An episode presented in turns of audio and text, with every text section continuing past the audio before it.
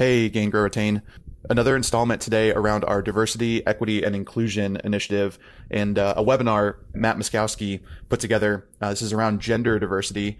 Uh, he puts together a panel that includes uh, not only customer success professionals, but also diversity and inclusion professionals. And there's a great discussion just around how we can help push the industry forward, um, specifically around software, and then also in our in our industry of customer success. So uh, we hope you enjoy it. We're going to be bringing more and more content around uh, diversity, equity, and inclusion uh, through the podcast and through the community as we go forward. Thanks. Welcome to the Gain, Grow, Retain podcast. So, back in November 2019 at Pulse Europe, uh, the flagship customer success networking event of choice, two of the keynote speakers there, Sue Nabeth-Moore and Martine Niemans, shocked the audience with some pretty damning statistics around gender equality and gender parity in the CS industry, and particularly around the ratios of male to females. Now, I frequently refer to the slide that drew deep gasps of breath, and Sue will share that slide in a minute um, and also multiple head shakes from the audience. And it stimulated plenty of social media debate and discussion afterwards. Now, one half of the team is here today to share that slide once again uh, with some further data to set the scene for the panel discussion. Um, so before we get into the, the detailed panel discussion, I want to present Sue Nabeth-Moore, who will share that slide again uh, and a couple more. So Sue, over to you. Thanks, Matt. And Cheers. Mine's a Bordeaux, huh? So cheers, everyone. Thank you for coming. So just a quick introduction. So my name is Sue Nabeth-Moore. I'm a passionate evangelist of customer success here in Europe. And I'm the founder of Success Track Enterprise and Customer Success Mastermind and also uh, different meetups and events around Europe because I think that in customer success we're simply learning all the time from each other. So before Matt, I, I actually share the slide.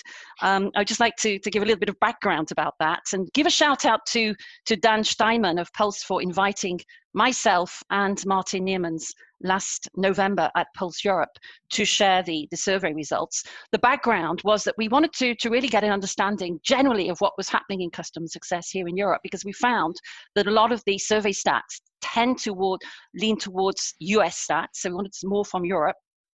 And of course, the gender question was in there, but it wasn't the only insight that we had. But it was certainly the one that I think um, aroused a lot of interest. So that's what we're going to be focusing on today. So we had 250 replies in total. Um, and let's look at this slide. But first of all, I think it's really important um, to, to understand that we gave a shout out at the end of this presentation because I think diversity in customer success is the responsibility of all of us. So we had a collective call to action at the end of that uh, presentation because really is uh, something which is uh, dear to all our hearts. I'm just going to share now my screen. So bear with me. I hope you can all see this now. Yep, can so. Fantastic. So is it really going to be an opportunity at long last for customer success to pave the way and break the glass ceiling. So here it is. Here's the famous slide. So what can we see here? We can see obviously the ascension of customer success roles going from junior customer success manager up until VP horizontally. And what we can see is that going in at entry level, we have twice more ladies than we have men, 67% compared to, to 33 at entry level. And then when we get to senior customer success, the gap is closed. But then when we actually get to director of customer success, we see that the, the figures are inversed. So we have 80% of leaders who are men and 20% of leaders who are women. So what does that say? It says that when we go in at entry level, in fact, there are more ladies than men, and then when we climb up the ladder in the leadership roles, then obviously there tends to be, generally speaking, obviously, more men than women. So that was the the slide as you refer to this, Matt. And actually, I'm analyzing the stats with a company who are data scientists. They're helping me to do this. Um, and this is another slide uh, with some recent stats uh, as a result of that analysis. The company is called Nalia. They do predictive churn analytics. And what can we see here? Well, we see the, let's say, disparity in salary, average salary earnings per year in K, in K euros. So what we see after two years of professional experience, not just in customer success, but total professional experience, we can see that men are earning 70k euros on average per year, as opposed to women who are earning about 42k euros. So that means that just at entry level, without even having done any kind of proof of your worth, then the starting blocks for men are higher. than, than for women. And then we see as, as you as you have CS with more uh, professional years uh, of experience, there is still a gap, but you have to wait until you have 15 years of professional experience to get some kind of parity at just under 100k euros per year. And then the last slide, and then I'll leave this over to the panelists, is what we presented also at Pulse last year. And we, we raised the question, are you headhunted more than twice per month? So the VPs and the directors were headhunted twice as much as, as CSMs. And also, we can see that males uh, are, are, are, more headhunted than females, 44% compared to 33%. And when we see that those vast majority, 80% of males were in those leadership positions, that probably explains as well why they're more headhunted than the females. So, obviously, I think we can all admit that these are pretty shocking statistics. Uh, which deserve to be talked about. Um, I am very pleased that actually we're now collaborating. Thanks, Matt. Thanks, Kelly Lucas, Shirley Chapman, and Sue Walsh, who have joined us all together. Uh, Shirley's on the panel, of course, today, because the call to action was okay, this is not just about women upping their game. This really is a collective action for everybody men, women, everybody within the customer success ecosystem, whether it be the employers, the recruiters, the hiring managers, the VCs, everybody should be mm-hmm. involved. Mm-hmm. And, and this is what we're doing now to get the ball rolling. So thanks, everyone. And I'll leave this now over to the panelists to, to give us their insights. Thanks a lot. Thanks, Sue, for that. Right, so before we get the panelists, I guess, to react and respond to those two or three slides that Sue kindly showed um, to us, I think it's probably important we introduce them to you. So let's start with Shirley. Um, can you quickly introduce yourself, please, Shirley? Yeah, thanks very much. And, and thanks, first of all, to uh, the team for involving me in this. Uh, it's a really important discussion. It's something I feel really passionately about as a as a woman, as an older woman, uh, but I think just as a leader, um, any leader, this is a really important topic of conversation. Um, so yeah, Shirley Chapman, uh, I work for Pluralsight, which is a technology skills platform. Our headquarters is close to Salt Lake City in Utah. Uh, I joined Pluralsight five years ago as an enterprise CSM. Uh, my role is now senior uh, director for CS uh, in EMEA. I have 17 CSMs or senior CSMs plus two team managers, um, covering you know from SMB all the way through to strategic or key accounts. I have to say I was the first female um, leader in Pluralsight EMEA when I became a director almost three years ago. But as we've expanded, we now have several women leaders, so I don't feel quite so lonely in meetings as I used to. Um, and for the record, the gender split of my team, just so we know, is, is pretty much half and half actually. So for the CSMs, I also, my team leaders, uh, I've got one female, one male. So really important. I wouldn't say I've gone out to actually do that, but that's, that's the way it is. Thanks, Shirley. Um, Tina, my friend from SAP, please introduce yourself. Hello. Well, first, Shirley, congratulations on reaching gender parity within your team. That's excellent. Um, my name is Tina Trumbo. I'm based out of Washington, D.C., and work with Matt at SAP. And my role is to lead diversity and inclusion for our customer success board area. Um, within customer success, we have about 40,000 employees, and I really focus on our employees in the customer experience and services area. And looking forward to our discussion today. Thank you, Tina. Thanks for joining us.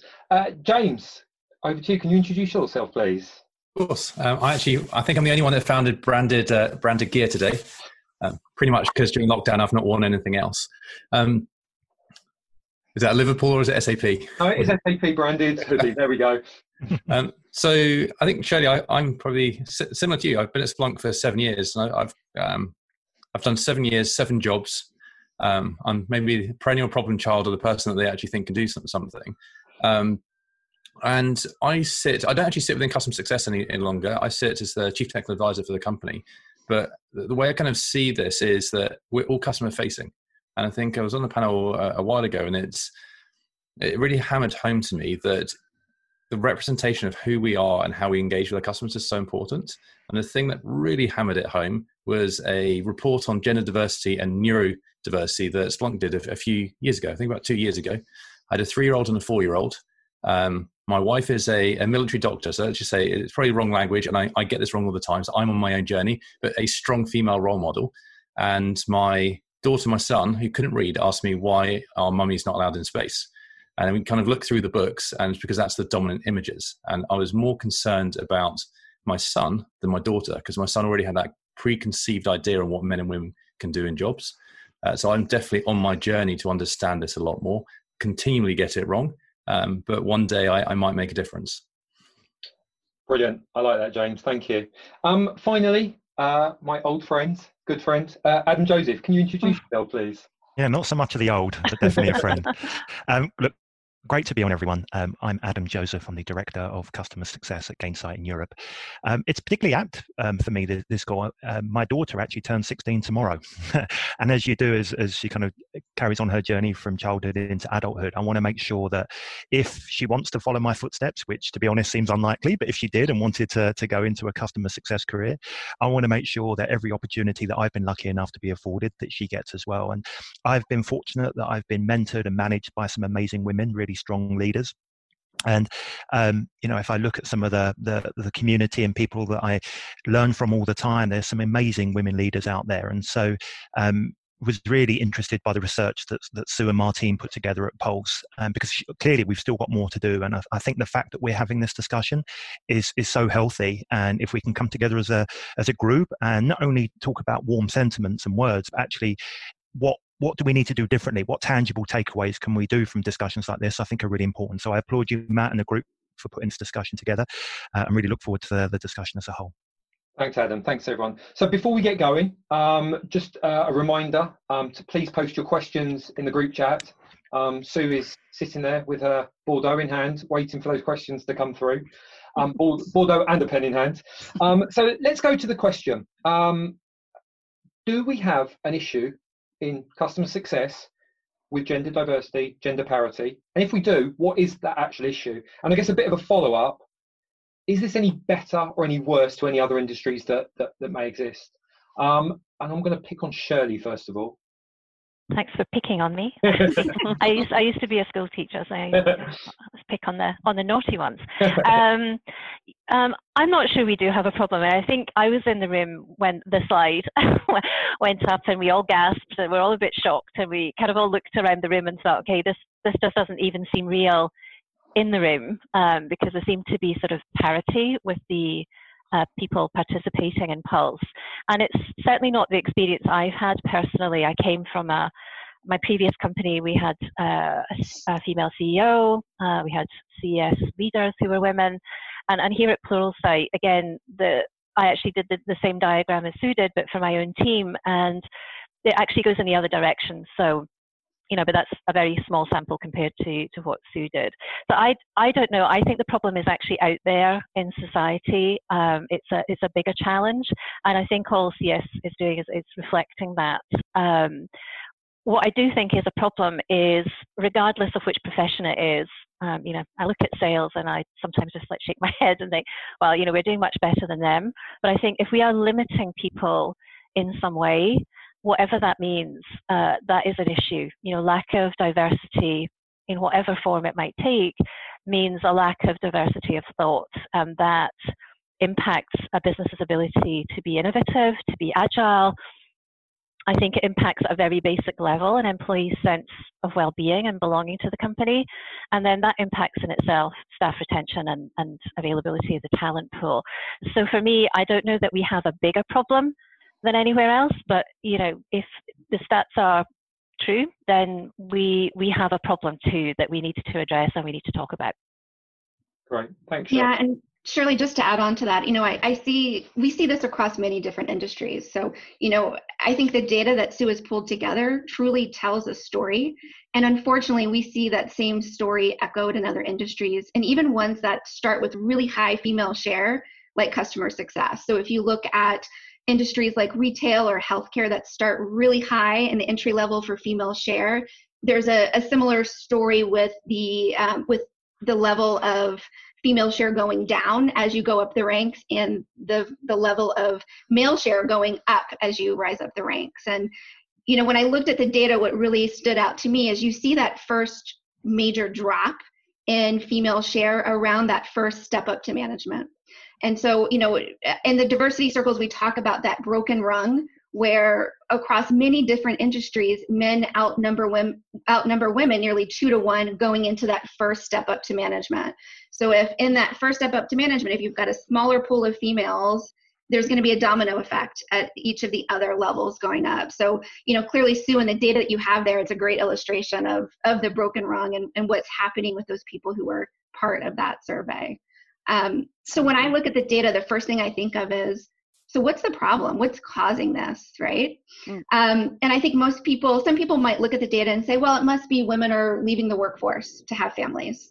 Um, but when we look at the data around attrition men and women are leaving their employers at near equal rates at each career stage. So probably not the culprit there. Um, some people might say well it has to do with ambition uh, maybe women don't want to be promoted as much as men, but when we look at that data, men and women are at very similar rates with promotion motivation. In fact, a lot of women ask for promotions and raises statistically more than men. So, you know, I, I think it's a, a really interesting data set, and unfortunately, it is something that we're seeing not just in customer success, but in the tech industry and many other industries as well. Okay, thanks, Tina.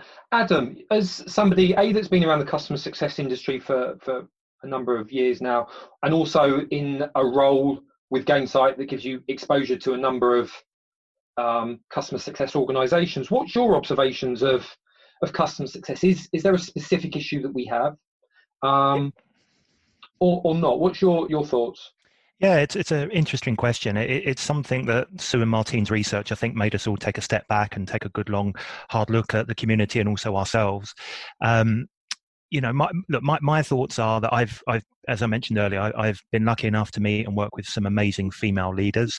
I personally haven't noticed too big of a disparity um, as you go up that seniority stake. So I wanted to validate that. So I spent a bit of time actually, and un- unscientific as this is, I, I, looked through my LinkedIn network just to see if there was if if that fell along similar lines, and it actually did show a disparity, but not quite as extreme as, as the research put together by by Sue and, and Martine. So my my and again, this is just I took four a sample pool of 400, 200 from the UK and 200 from the US, and I, I looked at some of those senior job titles that I tend to work with. So most senior would be Chief Customer Officer, VP of Customer Success, Director of Customer Success, or Head of Customer Success. I know some companies kind of merge though. Some call it one, some call it the other and there was you know certainly a, a, majority men but it wasn't quite as extreme. It was uh, 50 56% men 44% women. I, I, think some encouraging signs however and again this was just based on my own linkedin network well there were some areas where in those senior roles women there were more women than men. So um, head of customer success in the uk was 54%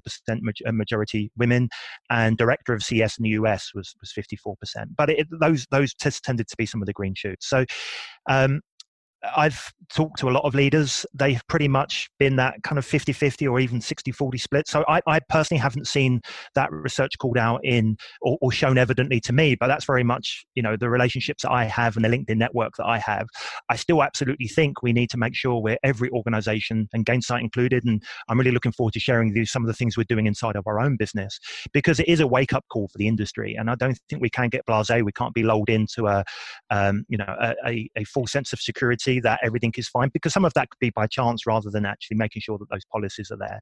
So, um, yeah, that's my observation. It's not quite as extreme. There definitely is a majority men, but I am pleased to see, based on the research that I've done but on my LinkedIn network, that there are some areas where in, women in senior roles are outweighing men.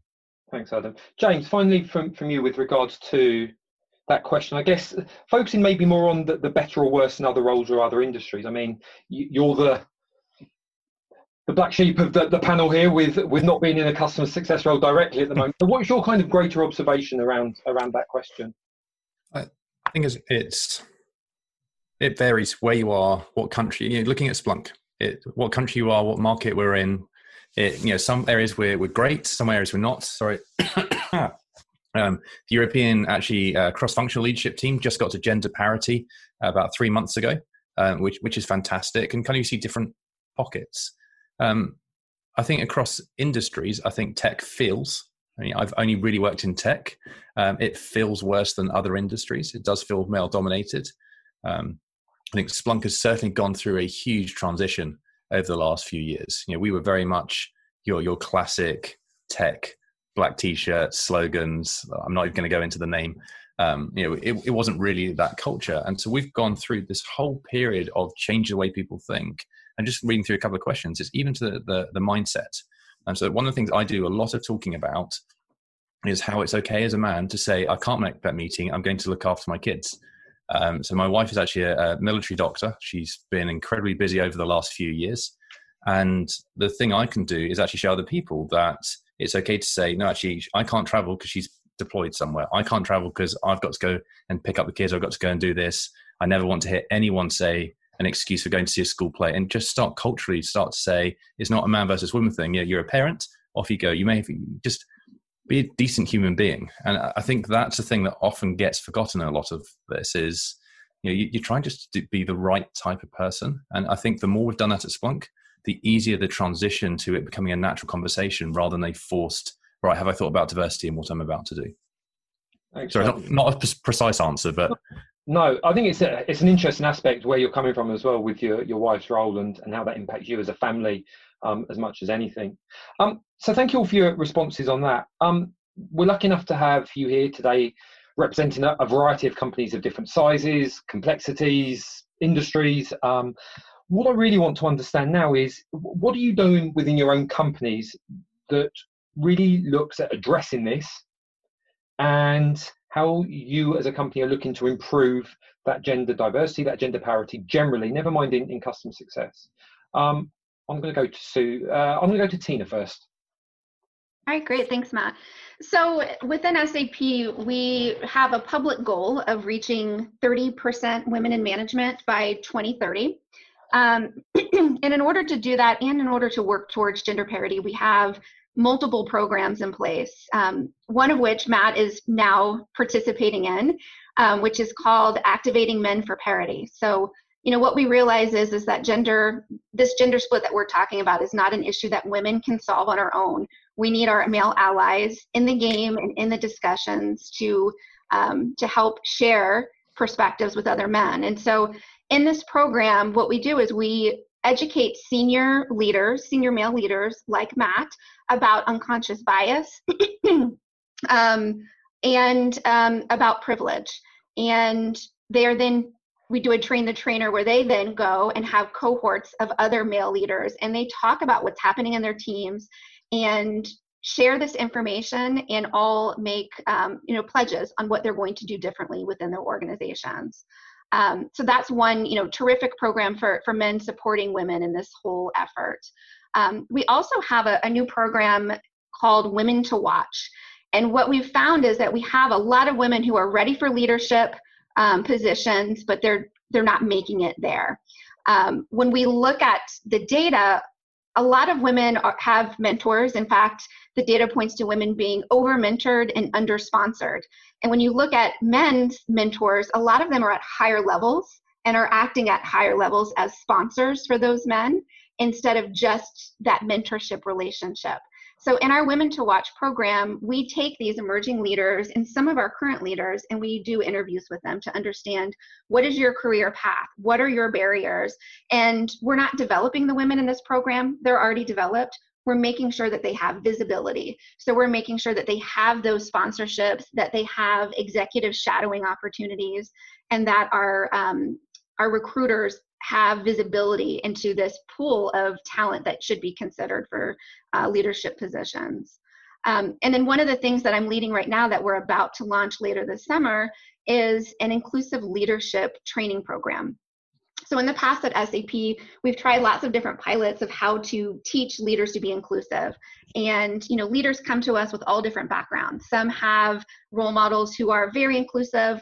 Unfortunately, some may not have those great role models. And in the past, we've had you know full day sessions with consultants coming in to talk about unconscious bias um, and moving towards inclusive leadership. But what we found is that um, we're not able to tie those training programs to behaviors that have changed. And so instead, what we're going to do now is we are launching a platform where we're launching micro learnings about inclusive leadership behaviors. So, you know, imagine leaders take like a three minute uh, mini video learning about a new behavior, and then we have challenges to get them trying out that new behavior with their teams. Um, we have it on a platform where there's gamification and leaderboards, so we can you know take advantage of that competitive spirit. But the hope there is that you know leaders will start dipping their toes into trying some of these new behaviors, and then they'll add them to their toolkits. Um, so those are three of the, the key programs that we've got going on right now at SAP. I'm super excited about the AMP piece, the Activating Men for Parity as well. So um, that's been good. Uh, Adam, let me move to you. What's what's maybe happening at Gainsight yeah, uh, it's interesting. Just as uh, you were talking there, I had a prompt on my phone and alert come through to say just been hired in head of customer success role, who, who's a woman at, at Guider. So it was just apt as we were having a conversation. It was it was happening in real time, which which was interesting. Um, so I, have done some research into into some of the things that Gainsight have done to to make sure that we've got that gender parity, and it was actually part of our one page strategic plan um, that we've got at the moment to try and make sure it's not just sentiment, but actually it, it's it means something, and we're we're holding the whole company accountable for delivering it. And that kind of has three main parts to it. The first part is probably the, the biggest lever to increase diversity in your business, and that's the pipeline of where you're seeking your candidates from. So you've got to make sure it's source. So you're going to those kind of places where naturally you're going to get that balance between between men and women. Uh, in fact, this kind of goes beyond this conversation, um, but actually just more about trying to hire from unrepresentative parts of the community. So Gainsight have just partnered with a organization called SV Academy to do exactly that, and and to uh, seek out not just gender diversity, but across the board with all underrepresented communities and, in, customer success. But putting that to one side at the minute, pipeline is definitely we found to be one of the biggest levers in making that difference. So actually changing where we're advertising some of those roles, really thinking about some of the job boards that they're using, some of the recruitment businesses that we're doing. So at source, are we getting the kind of candidates in that help make sure that we've got as diverse a type of candidate as possible coming into Gainsight? So pipeline's number one.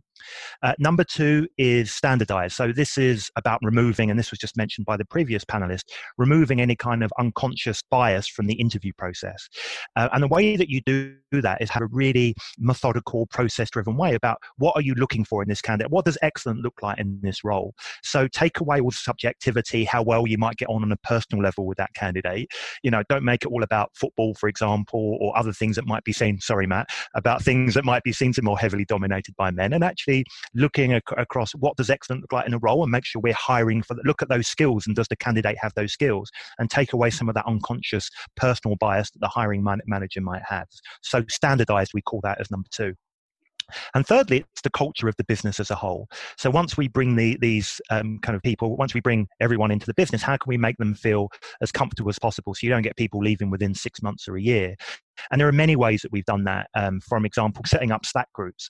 So um, I don't know about all the other businesses, but one of the things I love about working at Gainsight is just there are groups on everything that you might have an interest in, from from pet lovers to many other hobbies and, and, and subjects as well. But so there have been some um, Slack channels set up to help with diversity and, and help women feel at home at Gainsight, um, and and also just some networking groups and other things that we've done that we're super proud about. The other thing, we've got some amazing role models as well. So some of you may know Allison Pickens, who was formerly our, our chief customer officer and then went on to become our, our COO. Uh, and also, I'm really thrilled to work alongside Kellie Capote and, and many others. So see, women who hold very senior roles within customer success. And I think having these kind of people within the business act as role models for others and hopefully do that. But as I said, we it can't just be sentiments. We had to align it with and put it on our one page strategic goal for the whole business to see and focused on those three things where our candidates were coming from, taking away any kind of unconscious bias in the hiring process, and making sure our culture was as, as gender diverse and friendly as possible. So that's what we did, Matt. Cool, thanks, Adam. And I know, I know Gainsight relatively well, and I know under the CEO of Nick Mehta, you have a, a leader that that is very vulnerable. And we've had conversations, you and me, Adam, over recent weeks around mental health. We've had conversations around the gender parity stuff. And I think it really does start at the very top of the organisation. Where I look at Nick, I definitely see a leader that is empathetic and vulnerable and and taking these things as things that he really wants to drive into his business through that that culture element that you spoke about. Yeah, absolutely. I mean, for anyone who was on our Pulse Everywhere event, might have heard Nick talk about the analogy of broken windows. Now, he used that because his son, like my son, is is prone to the occasional outburst and broke a window. Um, but we're all, we all have broken windows inside us. So Matt and I, you're right. We just talked about mental health. And I noticed from the, the comments as well, someone else mentioned about returning to work following maternity or even extended paternity leave. And in fact, I just recorded a, a podcast on this very subject because I'd noticed one of the the barriers actually for women going up into the the high echelons of customer success was you know, I need to take, you know, if I'm going to take a year out because of going out on maternity leave, uh, will that harm my prospects? So I, I, held a panel similar to this and invited some women and men to talk about their experiences. And what was great to hear, there were some great stories about what companies are now doing to remove, you know, just because you go on maternity or extended paternity care doesn't mean that it should hold back your career. So having keeping in touch days, actually having the environment inside the office if you need to care for your child, that, that that's there, but being much more aware and not seeing it as a barrier, but actually something that's an amazing life event that should be celebrated and shouldn't hinder your, your, your kind of way up the, the pole of customer success seniority. Thanks, Adam. Shirley, sounds like Pluralsight uh, are, are, quite advanced in their thinking and mindset around this. Do you want to share maybe some of the things that are happening yeah. there? Yeah, so there's a few things that I'd like to touch on, some of which you know Adam and, and Tina have already uh, touched on as well. Um, we did consider, like most companies, I think, you know, hiring a senior D&I type of person. Um, but at the executive level, the decision was we wouldn't bring in a, a sort of C-level person specifically for D&I. That the each of the executives at that level are equally responsible for diversity and, and across the board, um, specifically on belonging, which I'll come on to in a second. Um, so, you know, that's I think that's a big thing. Uh, I think James talked about that earlier. It needs to be from a senior level. Um, that this is just part of the company. Everybody feels responsible from the top down. What we did do was hire a diversity and belonging program manager, and her role is really to define what does D&I look like, but specifically belonging at Pluralsight. And in fact, we've kind of almost, I wouldn't say we ignored D&I, but we've really centered on the belonging piece. Right? And belonging is, you know, especially in these days, you know, you can imagine over in the US with our team there, it's been pretty tough over the last few weeks. There's been a lot of conversations on Slack, uh, but specifically around gender, it's you know it's making sure that we are putting processes in place. Um, I think Tina mentioned about the bias. We have bias mitigation techniques. They're completely embedded into our career development, our promotion, our hiring processes. Um, we have open career ladders that everybody can see, so you know what you need to move on. Um, and essentially, you know, it, it just creates that openness. You've got somebody who's not there sort of preaching, if you like, about D&I, but it's actually looking for very practical ways to embed it into the business so that it just becomes second nature for everybody. So I think that's that's critical. Um, and and the other piece of that is our company values. You know, we have extremely well defined company values. Uh, for example, one of them is seeking context with intention. And I think you know, even just thinking about seeking context, that's what that's what diversity is about. Right. It's understanding where somebody is. Um, if it's a woman with kids, she has to get them to school, or if it's someone like James whose wife is traveling, he needs to get his kids sorted out and out the door in the morning, whatever. It's just like really thinking about from a customer's perspective, but also from a, a colleague's perspective, what is their current context, uh, and trying to work alongside that. And again, we have really focused on rather than trying to be good, you know, trying to do the right thing. Um, it's really being focused on our key value, which is committed to something bigger. And if we keep focused on that, then everything else becomes easier. There's a couple of really practical things we've done. Um, we do have an inter internal first recruitment policy. So, in other words, if we're looking at a leadership role, for example, it gets advertised internally first. And I think that that gives people the um, kind of just reassurance that we are not just going off into the market to find who plays golf with whoever's mate, or you know, it's like we're actually looking internally for the talent um, initially. You know, I think there's a, a well-known HP report which said that women will um, only apply for a role if they're almost 100% or feel they have 100% of the requirements, and men will go for as little as 60%. And I think that's a little bit debatable. I think the reasons behind that, but I think you see it in other places as well. And I think by looking internally first, I think it maybe gives uh, people in the company, whatever their gender is, that feeling that they they can go and get help, they can get advice uh, before they get the role. It gives them that confidence. Um, and then the last thing I'll mention, there's lots of other things, but the last thing I'll mention is our mentorship scheme, scheme which again Tina mentioned as well. It was actually set up through our Women at Pluralsight Slack channel. Um, we have a, a, rule: anybody can be a, a mentor or a mentee, but you cannot have a man as a mentor and a man as a mentee together, right? So you can have two women, you can have a male mentee with a female mentor, or you can have it the other way around, but you can't have two men who are, are together. And I think that works incredibly well. And that's given us access to people all throughout the, the levels of the organization. Um, you know, we have executives who are involved in that. Uh, it's a bit like winning the lottery when you get an exec. it's like, yay! Um, and I've been lucky enough to have a couple of the exec team as, as my mentors. And I think it just opens up the horizons and it, it, you know, people who are maybe lacking in confidence are given the ability to have conversations with people at whatever level. Um, so those are some of the things that we're, we're doing at Pluralsight. Great stuff, Shirley. Thank you. James, what about um, Splunk? Yeah, so we, um, to 2018, all my years are muddling into one now, uh, we actually made the decision to hire a, a, chief diversity officer. And one of the things we did that is we wanted to put it at the front of organizational change, really make people realize that this is an intent, that you know, we're not we're not going to just brush this away or, or, play lip service to it. We're actually positively doing something about it. Um, sorry, little puppy wants out. Um, and that was really important because I think at some point it starts with senior leadership standing up and being committed to it. Um, I can never empathize what it is like, uh, even for my wife. You know, we speak a lot about kind of all the bias in the workplace. I can listen, uh, but I can never empathize about it. You know, I, I, sit from a position of privilege, but I can talk to people about what I'm trying to learn about it. The, the next part was actually understanding our employees. We ran this amazing program called Million Data Points, um, where we started interviewing employees just about things you'd never know about them, and it was just incredible uh, the, what came out of it, just to, to show people that we are all incredibly unique. We have our own things we're worried about, our own fears, and the own kind of incredible achievements. So that's kind of just showing that we are human rather than we're just you know employee one, employee two, employee three. And then it was looking at the more kind of programmatic side. Uh, so the one that really opened my eyes up was a tool called Textio, um, which is for uh, recruiting. So you write a job description, normally you copy and paste it from the last one you did you, you push it out there and we could actually we made it man, mandated that when you put it through that process you'd run it for gender um, bias in the language. And it's a real eye opener for that. But then pair that with looking at do we actually dedicate some sources?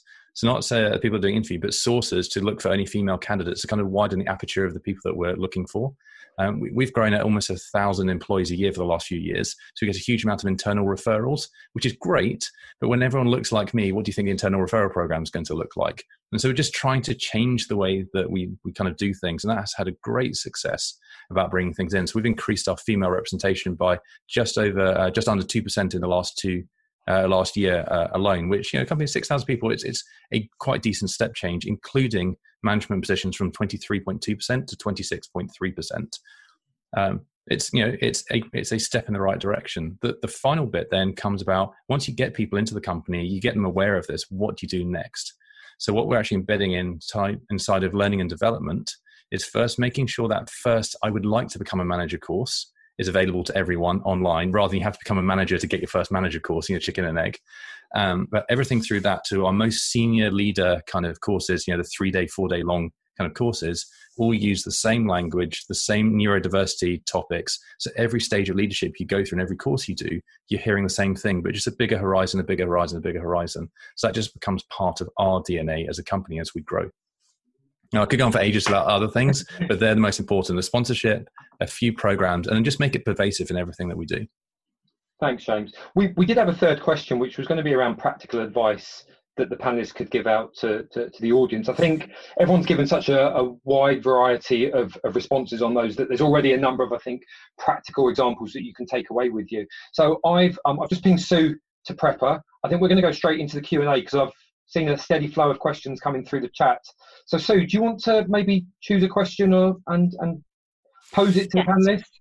Yes, there have been a, lot of questions. Some of them have been partially answered or, or answered uh, quite a bit already. Um, there's a question from Alex, Alex Farmer, which I find interesting. Um, and he thinks um, whether it's there's any kind of difference, probably from the stats as well that uh, that I have and which we're still analysing, but perhaps, perhaps the panelists can give us their experience on this um, of whether there is a gender split into who you're actually reporting to. So if you're reporting to the CRO or any other C level, do you t- have you seen in your experience um, that there is a gender split? So I think that you know from from the experience of what you've been saying, obviously with, with Shirley and with Adam, you've seen that that split is rather higher than the stats that I actually showed with Martine. Um, but I don't know from the others whether you have seen any experience where there is a difference mm. between the parity and who you're actually reporting to.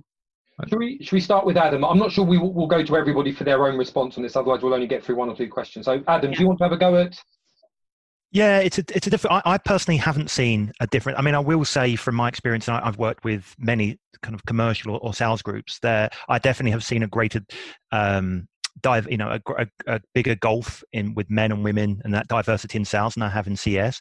I wouldn't necessarily say because there is such a a huge uh, differences in where customer success is reporting into. So, you know, obviously we are seeing the emergence of the, the CCO, the Chief Customer Officer um, role, um, come out. So for me, it's still too early to say any, anything definite. I, as I say, I would say that sales, in my experience, is more male dominated than, than female, certainly more than, than, CS in my experience.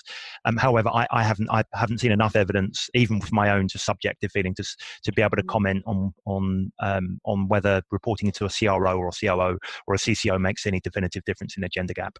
Okay. Yeah, and just to second that as well, Adam, from the stats and the survey, in fact, what we did see that a lot of uh, people are coming into CS from different roles, of course, because it is still emerging. So a lot of the people coming in, I think it was, I can't remember exactly, it was over 30%, are actually coming from sales roles. Mm-hmm. And, and they're predominantly male. So that can perhaps explain why, mm. right at the very beginning, at the entry level, you, you know, we have more women than men coming in. But then as you get to a certain level, if, if we're actually absorbing a lot of people who are coming from sales or even account management roles, then those tend to be men because they're dominant in those areas. So that probably partially explains that, yeah? Yeah, it's a great point. You know, I, I was yeah. just talking to a few people actually who moved from the back office into the front office into customer success. And one of those conversations was, was uh, with a, a lady who had worked in um, human resources or teammate success. And actually, that that should be for now. When I'm actually looking for roles, I'm definitely going to broaden my horizons in looking into HR because in many ways, people who work in HR are almost a CSM but working internally in terms of then how they roll that out. Now, I don't have any stats to say the gender gap between um, in HR, or what I can talk from personal experience where that I have seen a lot of females in senior roles uh, in, in in HR or teammate success. So I, I, think as we look more diversity than just sales and look in these, these other parts of the business, um, HR for me would be a great a great way of looking for new CSMs and ultimately leaders in the future as well. I think Adam, for me, for me that just opening up that that horizon of people that you think could do the role because I can't remember the report, but it's like the potato effect. You get um, asked to, to, live on a desert island for you know, as long as you can. What food group do you keep, do you pick? It's a potato because it will keep you alive for the longest. So when you go to hiring manager, you know, we're fast growth, hire well, you know, fire fast, do not mess it up. It's your one hire, do not mess it up. So what do you do? You go to what you know. And so it's, it's then working out how we can go to, if you allow 10 food, food groups, you might have you know, quinoa or pomegranate by the end of it. You know, how do you start to go and look at that kind of the different roles, where else? And it's actually the previous experiences that actually bring something to that role. Um, but it takes a lot as a leader to admit that yourself and be bold enough to hold yeah. hold back on hiring and say, no, I'm just going to try and do a bit more sourcing, a bit more thinking, and even more creativity on the job ads. Don't have that 30 yeah. page essay. Yeah. What output do you want this person to do? I think that's a great point, Adam. Yeah. Sorry, I completely hijacked you there, Matt. That's right. So, have you got any more questions? I know we um, have. Yes, yeah, there were quite a few questions about um, women and maternity leave. We touched on a little bit. So you know how, how do you combine customer success maternity leave? And it's obviously not just customer success. Uh, i know adam that you just did a podcast on that. So perhaps you give us a few more insights on that one. Sure. Yeah. I mean, it, it, was definitely there are some very progressive, forward-thinking companies now that are, um, you know, providing much more flexible support, not just to women going, you know, going through. So, so part of it is the maternity and paternity um, leave policies that organisations have, uh, and secondly, then how you keep in touch with those individuals, and also, um, you know, if it is someone, you know, no one should go on that that leave and be, uh, you know, un- unfairly prejudiced for being able to going up for promotion or any other type of role. So I've seen some amazing women leaders go out on, on in uh, for, into maternity leave, come back either in the same role or have gone into a leadership position, something slightly different than they, they were before. So I, I, definitely think, and I think one of the biggest fears when um, going out on, and this came out from the podcast, was that you just lose touch in terms of what's going on because just look what's happened over the last two or three months, right? The world just yeah. moves so quickly, yeah. um, but also what happens inside the companies. New leaders come in, so you know having making sure you've got these opportunities to keep in touch because obviously companies I think are very aware that people want to be left alone when when they're on leave as well. But at least having that those opportunities open, whether it's physically coming into the office when they're all open, but just even feeling part of a, you know a Zoom call from every now and then, being introduced at senior leadership when they're when they're off, but also as you start kind of gearing up towards coming back into the office, just increasing that that ability to touch base with people in the office a little bit more, having those sit down discussions with the leadership team, figuring out actually with your change of circumstance, are you able to come in and do the role that you're doing before, or how can we best support you? And certainly in those kind of month to two months to three months once you're back in the office, making sure that you've got that support mechanism and a culture around that it is okay to take flexible, you know, to come back into flexible working conditions as much as you can do as well. Mm-hmm. But this can't just be down to individual managers. Organizations need to have policies set up in order to deliver this. And so that I think that's really important. And actually, when I created that podcast, it was incredible how much originally it was just going to be a one on one discussion. In the end, I had a podcast of five or six people all dying to talk about their experiences, the mm-hmm. good, the bad, and what's in between. So I'll, I'll definitely share with that with the community when that podcast is coming out because there were some great takeaways and some great learning for me as well. Tina, do you want to maybe talk a little bit about SAP and how we manage maternity leave? And I guess it's slightly different country to country and region to region with some of the. It's very different country to country. But, you know, just to piggyback off of what Adam was just saying, you know, I think it's really important that we look at parental leave not as a women's issue, but that we are also spending a lot of time talking about men going on paternity leave. And I think the more that becomes more acceptable, the more that women going on maternity leave will become acceptable. So in SAP, we, we try to do a lot of discussions around that um, and try to really highlight uh, men's experiences on, on paternity leave. So um, it can be more of the mainstream and make sure that most men are taking advantage of, um, of that as many leave it on the table, unfortunately. I'd say also the return to work. You know, that, that first year, is just the beginning. You know, mm. I, have got what 10, 10, years or so left of these two wonderful people in my house, and it's it's tough. And then when you've got, especially two, both of you working, trying trying to balance that. And, and for me, it's also telling kind of fathers. You know, typically, if I think back to my childhood, I, he left home in the morning and came back in the evening, that type of thing. Actually, to say there was an offsite that was really important for me to go to, but it was more important for my wife to go and do something that she had to do for her work to be able to say to the company without worrying about it I can't make it. Mm. You know, I can try and dial in, I can try and juggle things around, and the more that becomes acceptable, the more we change our overall attitudes to parenting, to flexible working, to outcome-based employment, rather than thou shalt be within a certain. Pro- and most customers as well, they're very flexible on it. Mm. Yeah. And so I, I think that's one of the conversations that really needs to come to the front. Yeah, I, I, I just add to. Sorry, it's going to say I just add to this. It, for me, it comes back to the context piece. It's like understanding everybody's context.